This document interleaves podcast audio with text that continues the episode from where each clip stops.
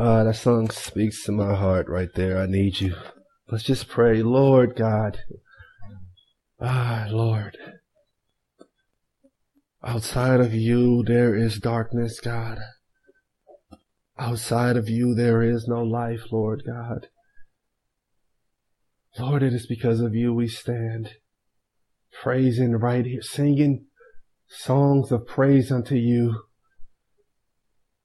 God, we didn't always sing these songs. We sung other songs, praising other things. But you have put your song in our mouth because of your goodness, because of us just knowing you and you fellowshipping with us and speaking to us. God, we have a new song in our mouth because we know that we have been set free. We're no longer bound by sin. It's no longer our master that we have victory. God, your goodness unto us. May the nations, may the world come to see it is you that they're missing. Praise your name, Lord. Help us to see your word. Help us to pray faithfully and truly. Amen. Amen. My brothers and sisters, um, man, um, just to give you a little background on me and today what we're going to talk about, um, I met with Pastor Brian during our weekly meetings and, um, I was telling him how, man, I was I thought I was going to be coming out of Hebrews 11. I just feels weird with this away.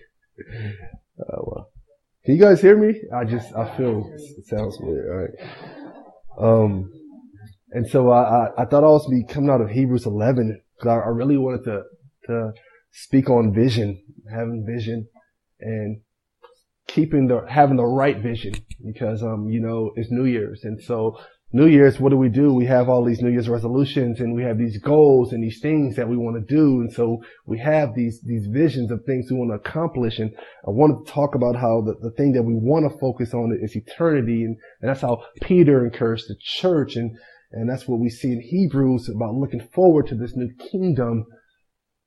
How Abraham and Sarah, um, how they didn't receive the promises. They were looking for this new city, these, these, they were looking for a, a city whose foundation and, and, and, the builder and the maker was God. And so they had their mind focused on other things. And man, I, I thought that was the case, but then I, I woke up yesterday, um, my prayer and meditation and, um, reading Isaiah and, and I ended, ended up at Ephesians chapter 3, 14. And I was reading that and I'm like, ah, oh, Lord, we, as a church, we need to pray this for one another, pray this over one another. And so like, Lord, maybe I just read this and then we just pray it together individually, praying this prayer over one another. And so, um, today what Pastor Brian says is going to be a little different. It's because I'm going to read this and maybe speak a few minutes, not too long, but then we're going to break off and we're going to pray this over one another. This prayer that Paul is praying for the Ephesians, these Christians. We're going to pray and ask God to do this for us in our own lives. Um, because if anything in this new year, we're going to need this prayer. We're going to want to be filled. We want to, we want to, um, we're going to want to be strengthened in our spirit. We're, we're going to want to have Christ dwell in our heart. We're going to want to have, um, uh, to know the love of God, get our hands around it. We want to be, uh, filled up with the fullness of God. And so these are things, whatever resolution you have, whatever goal you have coming up this new year, this needs to be foundational. And so I want to just go through this uh, prayer that Paul is praying for the Ephesians, and then we'll split off and we're going to pray this over one another. And whatever other needs that you have, different things, I want you to bring that into the group that you're in and begin to pray over your brother and sister for God to bring it to pass because as I said before, I've, I've confessed some of the things that I wanted and you've prayed for me and God has bring, bringing me victory and deliverance. So, um, we have to put it out there, put it out there in prayer, put it out there so our brothers and sisters can pray for us and let's expect change and deliverance. So that, that's what I want to do today. Just go through this prayer and briefly just talk about it so you get a context or an understanding of it and then we pray it over one another. And so, um, I remember last year when I was doing the New Year's message, Uh, yeah, that was last year, man. It feels like a long time ago. It was last year, and last year the, it was about uh, it was from Philippians three seven through fourteen, and I was talking about if Paul, the apostle Paul, had a New Year's resolution. I believe that his New Year's resolution every year and that year would just to be to know him more, to go deeper in Christ, just to know him. He would just want more of Jesus. And so that was, that is what I think Paul, that would be his number one New Year's resolution. It's just to know him, to get more intimate with him. And so today, if there was a New Year's prayer, you know, we have different New Year's prayers, prayers that we want God to do and, and work in our lives on New Year's. If there was a New Year's prayer that Paul would make, um, I believe this would be Paul's New Year's prayer or something to that extent. And so that is why I want us to read it and go over it and, and pray over this with one another. So let's read it. Ephesians 3, excuse me, 14 through 19. It says this. This is Paul writing to the Ephesians, formerly pagans, heard the gospel, and now are serving the Lord. It says, For this reason I bow my knees before the Father, from whom every family in heaven and on earth derives its name, that he would grant you, according to the riches of his glory, to be strengthened with power through his spirit in the inner man or the inner person so that Christ may dwell in your hearts through faith, and that you, being rooted and grounded in love, may be able to comprehend with all the saints what is the breadth, the length, height, and depth, and to know the love of Christ, which surpasses knowledge, that you may be filled up to all the fullness of God. And then in 20, just to throw this in there, Paul goes into just this doxology. He just, I, I, love this because this is in the middle of a letter. Paul is not even done. In the middle of a letter, he just jumps into this spontaneous praise. Just 20, he says, now to him who is able to do far more abundantly beyond all that we ask or think, according to the power that works within us. To him be the glory in the church and in Jesus Christ to all generations forever and ever. Amen. Paul just in the middle of his letter, he's not even done. Still more chapters to go. Paul just says, I just got to praise him. Just got to give him glory. Just praise for these Ephesians in the middle of his letter. And so in this prayer, we see that Paul, he starts off in, in 14 by giving us the, the posture of prayer. In 14, he starts off by giving us the posture of prayer. Because he says, for this reason, I bow my knees before the Father. So what is Paul showing? He's showing us the posture of prayer. He's saying, I'm coming down on my knees. He's giving us the posture of humility. Paul is making himself low. See, this is not the, the common way that people would pray during the first century. During the first century, they would often pray standing up. That is why you have, for example, in, in Mark uh, 11, 25, when Jesus is teaching his disciples about prayer, he says, whenever you stand praying, he says, forgive, and if anything is, um, if you have anything against anyone, then he goes on and on and explains that. But he starts by saying, whenever you stand praying, because prayer was something that they would do standing up. Or you can think about Luke 18 with the Pharisee and the tax collectors. It talks about them going to the temple and both men are standing in prayer. So that was the, the, the common way that people would pray. They, they would stand in prayer, but we see Paul, he's, he's using his body to conform with the humility of his mind to come to God in prayer. He's using his physical body to show the humility of his mind, saying, God, it is you that can do things. It is you I'm coming to. So he's using his body to show the submission of his mind and humility. And this reminds me of, of, of Orthodox Jews. Many Orthodox Jews, um, I don't know if you've ever seen the Hasidic Jews, when they pray, they do this thing called shuckling. And you'll see them praying, and when they're praying, they're rocking back and forth. I don't know if you've ever seen that. If you've ever seen different images, they're they're going like this when they're praying, and, and the reason they do that um, is because um, they they believe, at least some of them, that the Torah it, it lights a flame in the soul.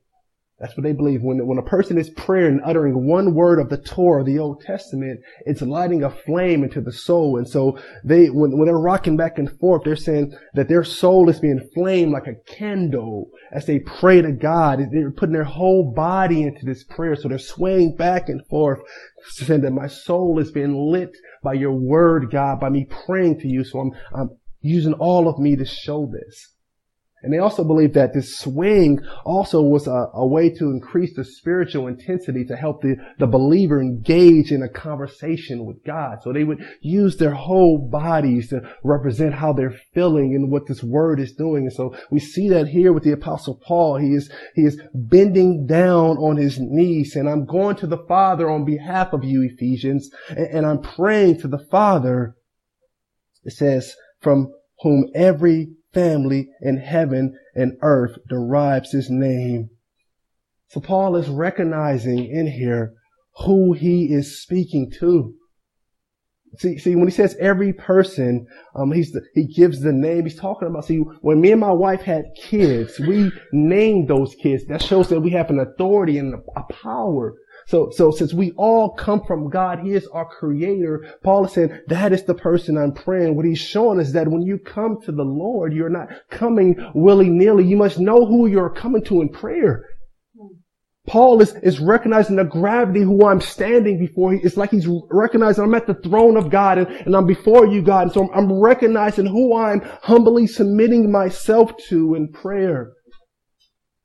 So to show us this, this humility where he recognizes that this is the God that created the universe. This is the God that created stars and, and planets and, and, and, and, and animals. And, and he said, I'm going now before him and I'm going to speak to this God who made all of these things. So he, he's recognizing who he is speaking to. And, and oftentimes in our prayer, I believe we just kind of rush in, Lord God, will you help me do this? Da, da, da, da. It's like, are you realizing who you're talking to right now? Do you realize you're talking to the, to the God, the creator of the universe? No, I must come with a reverence, a, an awe, a, a fear of who I'm speaking to when I'm bending down in humility, bringing my petition before the Lord. That's kind of like why, what Jesus in, in the uh, Sermon on the Mount, Matthew 9, 16, when he, when he starts off his prayer, he says, Our Father who is in heaven. He's letting you know this is who you're talking to. You're talking to the God who is in heaven. And he says, Hallowed be your name. Set apart be your name. He wants us to recognize who we are speaking to in prayer have a, a, a reverence and, a, and, an awe for this. And so we see that that is happening here with the, with the apostle. He, he is showing us this reverence that he has for God. He, he recognizes who he's speaking to. And so he, he says that he would grant you according to the riches of his glory. See, whatever God does, it, it, comes from His glory, basically. He created us from His glory. Paul is like saying, God, reach in your bag of glory and, and grant this prayer because whatever you do is going to show your glory. So when God answers a prayer, there should be glory and praise from us unto Him because it's coming from His glory. It should be something while we're, we're praising God because you heard my prayer, this God who made it all things, and, and now you, you've done this thing. So when you, when you move, I'm going to give you great glory and praise. That's what uh, glory is. It's to praise. It's, it's majesty unto God. It's honor that we're bestowing to the Lord. And so Paul is saying, God, will you reach in your glory? And what is his first prayer petition? What is his first request? He says that you, uh, he says, according to the riches of glory, to be strengthened with power to the spirit in the inner man or the inner person. So that is Paul's first prayer for these Ephesians. These Ephesians that know the Lord, who, who know God, who, who've been made alive, as it says in chapter two, who were dead in their sins, who have been born again. Paul is still praying. Because you can never do this enough. He, he's praying that God Uh, from your riches, may you strengthen my brothers and sisters in the spirit, in the inner person. Because the natural man is going to fall away. It is a, it is an inner person who's going to last and reside forever. So he's praying, God, will you just strengthen my brothers and sisters in the inner person, the, the spirit? Because that's where strength needs to be made. And some of you are saying, why does he ask this though? Why is he asking for strength in the inner person? There's other things that he could be praying about, yes, but he's praying for strength in the inner person. See, the reason that he's praying for strength there is because outside of the Spirit of God, guess what? That inner person inside of you is this little weak, sickly, easily tempted, easily angered, easily prideful, pathetic little thing because of the fall of man, because of the curse, outside of the Spirit of God in our natural man, in our natural state, that inner person is this little weakly, sickly little thing. And some of you are saying, oh, what, what, are you basing that off of, Jerome? I'm basing that off of Romans 7. This is one of the, we're going to go to two texts today. This is one of them. Go with me to Romans 7.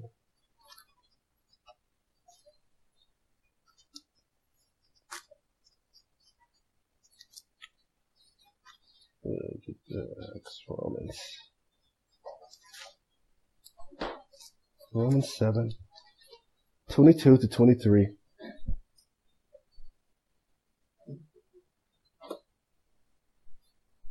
Look what he says here. This is the apostle Paul, the famous Romans 7. I know different people have different interpretations on what, who's the person. Is this Paul in his old state? Is this the believer now? So let, us just dig in here and see what the scripture's saying. Look what he says here in 22. He says, For I joyfully concur, I joy, joyfully concur with the law of God in the inner man. So we got the inner man. He says, in this inner person, this inner, inner me, I joyfully agree, I concur with the law of God. Look what he says in 23 though. But I see a different law in the members of my body, my natural man, this body. Guess what it's doing? It's waging war against the law of my mind. Who's winning this war then? Is it the spirit? Is it the inner man? Or is it this law of sin that's inside of your body? He says, making me a prisoner of the law of sin which is in my members. So, so, what do we see here? Paul is saying, I have this little, this inner person inside of me, and I, I rejoice in the law of God. I, I want to do His wills, but because this inner person in me is so weak, it often gets overtaken and imprisoned by the natural body, by the natural person, by my sinful nature. So Paul is describing how weak we are outside of the Spirit of God, that we have this, this inner person inside of us that is so weak that when, when, when the natural person rises up, it gets taken hostage and held prisoner and overruled. See, this is why when you look back over your life at some of the mistakes you made, you look back and you say to yourself, how did I fall for that? Right? How did I make that mistake? How did I fall for that no good man? Or how did I fall for that no good woman? Because our inner person, our inner being, that person was weak and easily swayed by a cute smile or the dimples or the money or the power, etc. Because that person inside of us in our natural state is easily tempted to go and do the things that are not of God. That is how we do that. See, it is not only until chapter 8 that the person in Romans 7 begins to get victory because in chapter 8, the Spirit of God now takes work in his life. And because the Spirit of God, he is no longer in bondage to this natural person or, or this natural thing that had him in prison. See, it is only until he encounters the Spirit in the inner man that he begins to get victory. So that is why Paul is saying, I'm praying for your inner person that God by his spirit may strengthen you. Because that is the person, that is the thing that brings about victory. That is where we need strengthened. So you gotta ask yourself, you're coming into this new year. You, you have different things that are on you. How are you going to get victory in your life? Paul said, you need to be strengthened in your spirit. Yes, there's a, there's a lot of things you can do. There's a lot of practical things you can do, but it's going to start with first you praying and asking God, strengthen me in my spirit, strengthen me in the inner person. Strengthen me there. That, that's where the battle is at. Strengthen me here. See, if you're looking for victory in some of the areas in your life, it's got to start praying, God, just strengthen my spirit in the inner man. Strengthen me by your Holy Spirit. Come inside, Lord God. Make me powerful to, to fight against this, this war. Cause he goes on later and talks about the, the spiritual war that we are in and to rest in God's spirit and to rest in God's power. So you're going to need to pray this over your own lives, over one another as we get together God, strengthen me in this inner person. Strengthen me there. And as we go back to our main text, Ephesians.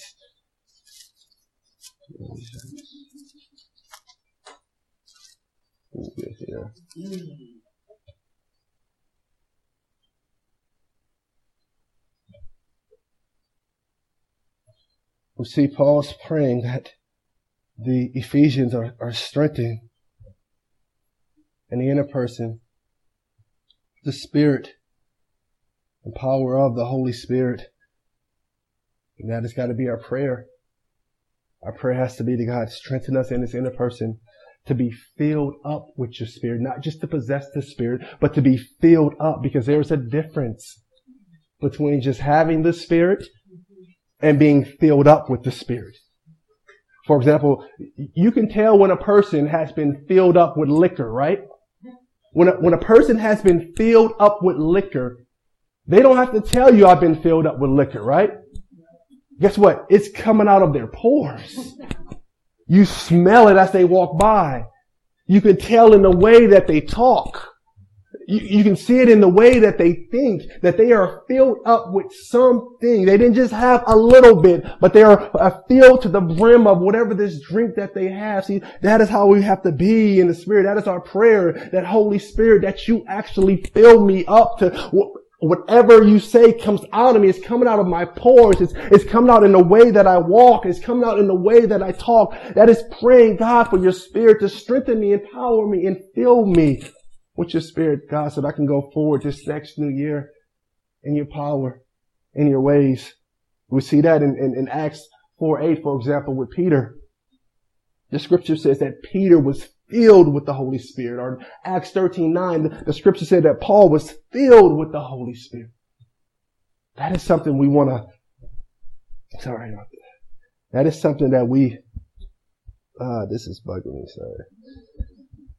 Uh, want to pray for is that the, the Spirit of God fills us this new year, this time. And so Paul here going from praying and petitioning to the God on behalf of the Ephesians to be strengthened with power in the inner man, he says, so that Christ may dwell in your hearts through faith. But Paul, these are Christians already. Christ is already dwelling in their heart. Why are you now praying for these Ephesians to have Christ dwell in their heart when you already just said in, in chapter two that they have now come alive in Christ and they are new. Why are you now praying that Christ may dwell in their heart through faith? See, it's, it's the word faith that he may dwell in their hearts through faith. And as you and I know, guess what happens in our life? Our faith, guess what? Our faith is like this sometimes, right? Our faith is bumpy. There's days that we're up and we're super strong in the faith. We're super there. We're, we're ready to just go share the gospel with anything, anybody, any person. And there's times when our faith is low. So Paul is here. He's praying for their faith, that their faith may be strong to have Christ dwell there in their hearts. Because the faith is the thing that's not consistent. That's the thing that's constantly bumpy. So he, he's praying that they are, they're strengthening in the spirit in the inner man so that they may keep their faith in having Christ dwell there in the heart. See, it, it's that. It, it's this faith element. That's what he's praying about here, that Christ is still dwelling there, that they're strong in spirit, being strong in spirit that is leading to a strong faith where Christ may dwell in the heart strong spirit, strong faith, Christ dwelling in the heart. So he's praying for this among the Ephesians, that Christ may dwell in the heart. And that's another prayer point number two. When you get together with your brothers and sisters here, praying Christ, may you dwell in their heart richly. May you move in their heart. May you come and occupy their heart and reside and direct their ways. That's what we want to pray for one another. As Paul is praying here for the Ephesians, that Christ may dwell in the heart. And as Christ is dwelling in the heart, Paul moves on and he says that you being rooted and grounded in love may be able to comprehend with all the saints what is the breadth, length, height, and depth. Being rooted and grounded. So Paul is using, he's using, uh, agriculture first. He says like a root, right? That's the lowest you can get. That's the root. Then, he goes to another word, which is architecture. That's the foundation. So he's saying, I want you to be rooted. I'm praying that you are rooted and grounded. What? In love. Rooted and grounded in love. So what is he praying? That love is the foundation of everything you do.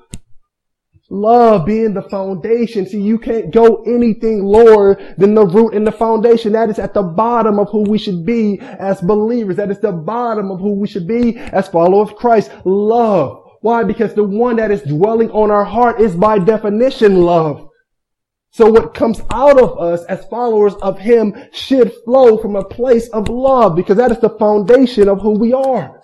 That's the bottom of what we do. It's, it's out of love. And so He's praying here that love, that you're rooted and grounded in love. And in this one verse, we're seeing gospel work, as I call it, in this one verse about being rooted and grounded in love. And let me explain to you what I mean by that. As I look at my own life and I look at the state of Christendom, sometimes we have relegated the gospel so far to only mean personal salvation, a vertical thing. And we forget that the gospel also includes the reintroduction of love back into the world. Yes, it's a personal sanctification, it's personal salvation, but the gospel also includes the reintroduction of love back into the world. See, this is what I mean by that. When you read in the Old Testament, right? That's what we're going to be doing as a church. As you read in the Old Testament, what you will find is that the children of Israel, their problem was, yes, they were going after false gods. Yes. They were doing, they were breaking the, the laws and the commandments. But some of the other things that they were doing is, um, their, their love grew cold for one another. Their love grew cold for people. Their love grew cold for the poor. Their love grew cold for the widow. Their, their love grew cold for the stranger. There was a lot of unjust things they were doing. There was a lot of unjust gains. And so that was also part of why God had separated, why there was a separation. See, love had disappeared. Love was gone. And, and that is why you have verses like Isaiah 58. I want to read this to you. This is the only, last verse we're going to. If you want to go there with me, I'm going to Isaiah 58. I just want to show you this. 58, 6 and 7. And we'll hit it once we go to as a church. But as you read through the Old Testament, you're going to see that their problem wasn't just chasing after false gods. Their issue was they had a love problem and they were doing some shady things, and that's what God was mad about. And so look here in Isaiah 58, 6 and 7, you're going to see he's talking about the children of Israel. They, they like to fast and give this honor to God. And God is saying, the type of fast that I really want to see is this. And he says, it's not, it's not the fast which I chose to loosen the bonds of wickedness, to undo the bands of the yoke, and to let the oppressed go free and break every yoke he says, is it not to divide your bread with the hungry and bring the homeless poor into your house when you see the naked to cover him and not to hide your, yourself from your own flesh? And look what happens in verse 8. Look what happens next. I'm going to just stop there. He says, then your light will break out like the dawn and your recovery will be speedy and spring forth and your righteousness will go before you and the glory of, lo- of the Lord will be your rear, your rear guard. Just one more. Then you will call, um, then you will call and the Lord will answer. You will cry and I will say, here I am. What is he showing us? That part of their problems that their love grew cold. That is why Jesus in the gospel makes love such a big issue. That's why he's telling us that to share our cloak to, be loving, to care for the stranger. That's why we have verses like the Good Samaritan. Love grew cold. So with Christ coming back in, He not only reconciles us to, to the Father, but He reintroduces love, this love that had grown cold back into this earth. And now He's still doing that through each one of us as He sits on our heart and, direct, uh, and guides and directs our heart. See, He's still operating and bringing His love through each one of us as we live and keep in His word. So we see there that love is going to be the foundation. Let me get back to our, our verse, Ephesians 3. Paul is saying that they are rooted and grounded in love. And now in 18, I, I want to just say this and throw this out there. This is one of the, This is a highly debated, uh, debated verse in 18 that we're going to look at. And the reason it's highly debated is because of this. I'm going to read it to you. 18. He says, that you may be able to comprehend with all the saints what is the breadth, length, height, and depth. And look what happens in 19. And to know the love of Christ. Notice that Paul says the breadth, length, height, and depth, but of what? He doesn't say what the breadth, height, and depth of love is. Some commentators say, oh, well, Paul is describing the temple that is going to be made of Jews and Gentiles, which he just did in chapter 2. That's what he's describing, the breadth and depth, that you may be able to understand the breadth and depth of the body of Christ. But most commentators, including myself, uh, believe that Paul is referring to the love of God here. And that's because preceding this verse, you have love being spoken of, being rooted and grounded in love. And then in 19, he talks about the love of Christ. And so what Paul is saying here, he's, he's saying that he wants us to grab a hold of the magnitude, the hugeness, if you will, of the love of God. And not only to grab a hold of this love, but in 19 to, to know it, to know the love of Christ. See, in this word that he uses here, comprehend, it ha- it, it's a Greek word that, it, the Greek word, uh, katalambano, and it means to lay a hold, to seize. So it's not just to, to think, but it's to grab something. If I'm trying to grab something and make it mine, to make it my possession. So Paul is saying, I want you to try to get your arms around, if you will, the love of God, the breadth, the depth, the width, the height of it. it, it is so large. It's something that you can't do, but I, I want you to try to seize it and grab it and to make it your own. And I'll, not only do I want you to try to seize it and grab it and to make it your own, but in 19, I want you to actually know it. I want you to grab it, to seize seize it, to make it your own. And then he says, I want you to know it, to know the love of Christ. And so that's what Paul is saying. I want you to grab it and to know it to the point that it leads you to being filled up with the fullness of God. That is the prayer that Paul is praying for these Ephesians that have already come to know Christ, He's praying that they're strengthened in the inner person by the Holy Spirit. He's praying that Christ dwells in their heart. He's praying that they will grab a hold of and know the love of God in Christ. And he's praying that they will be filled with the fullness of God. If this happens to you, you will have a great new year. So this is why together as a church, we're going to get together and pray these things over one another. Paul was doing it for the Ephesians. So we can get this together and pray for this over one another. We can get together and what we're going to do in smaller groups. And whoever it is is going to start it off. Begin praying this over your brothers and brothers and sisters. Lord God, I pray that you just strengthen whoever I'm holding, strengthen them in the inner person by your spirit with power, that they can fight against the ways of the enemy, that they can go forward in your will. Lord God, uh, Christ dwell in their heart greatly. Let them know and feel your presence. See, dwelling in the heart is God's presence being there. God, let them feel your presence as they go forward in this new year. God, let them grab a hold of the magnitude of the love that you have for them, God. Let them see it and know it. Lord God, let them be filled up with all the fullness of who you are, that they are intimately knowing. You see, this is what we want to pray. This is how we walk in victory. This is how you overcome. It's to the prayer of the believers, praying and coming to this God. Remember who we're coming to when you get together. Remember who you are approaching. We're coming with a humble heart. We're coming in humility, asking God to do this work as my brother Paul was doing on behalf of the Ephesians. He's interceding for them. So let's get together and intercede for one another. And after you finish this prayer here, open up. Tell your brother or sister some other things maybe you're dealing with so that they can pray for you on that. And begin praying for people maybe that you know, family members. Begin praying for our country. Begin, begin praying for whatever God has placed on your heart. Let's do that. So how are we going to do this going forward? I mean, today we're going to have this group right here. We'll have my mom, Esmeralda, uh, Javier, you guys can get together. Somebody starts it off, begin praying for this. Figure out what they, other things that they want prayed about. Pray for that over them. And then we'll have, uh, this crew on this, the rest of you guys on this side to come together and you guys can pray for this. And over here we'll have Fernando, um, uh, Eduardo, and I'm sorry, I don't know your guest. Hope? Awesome, awesome name. Hope. All right, you guys can come together and, and begin praying. And you have Young, Josie, um, yeah, Layla. You guys can come together.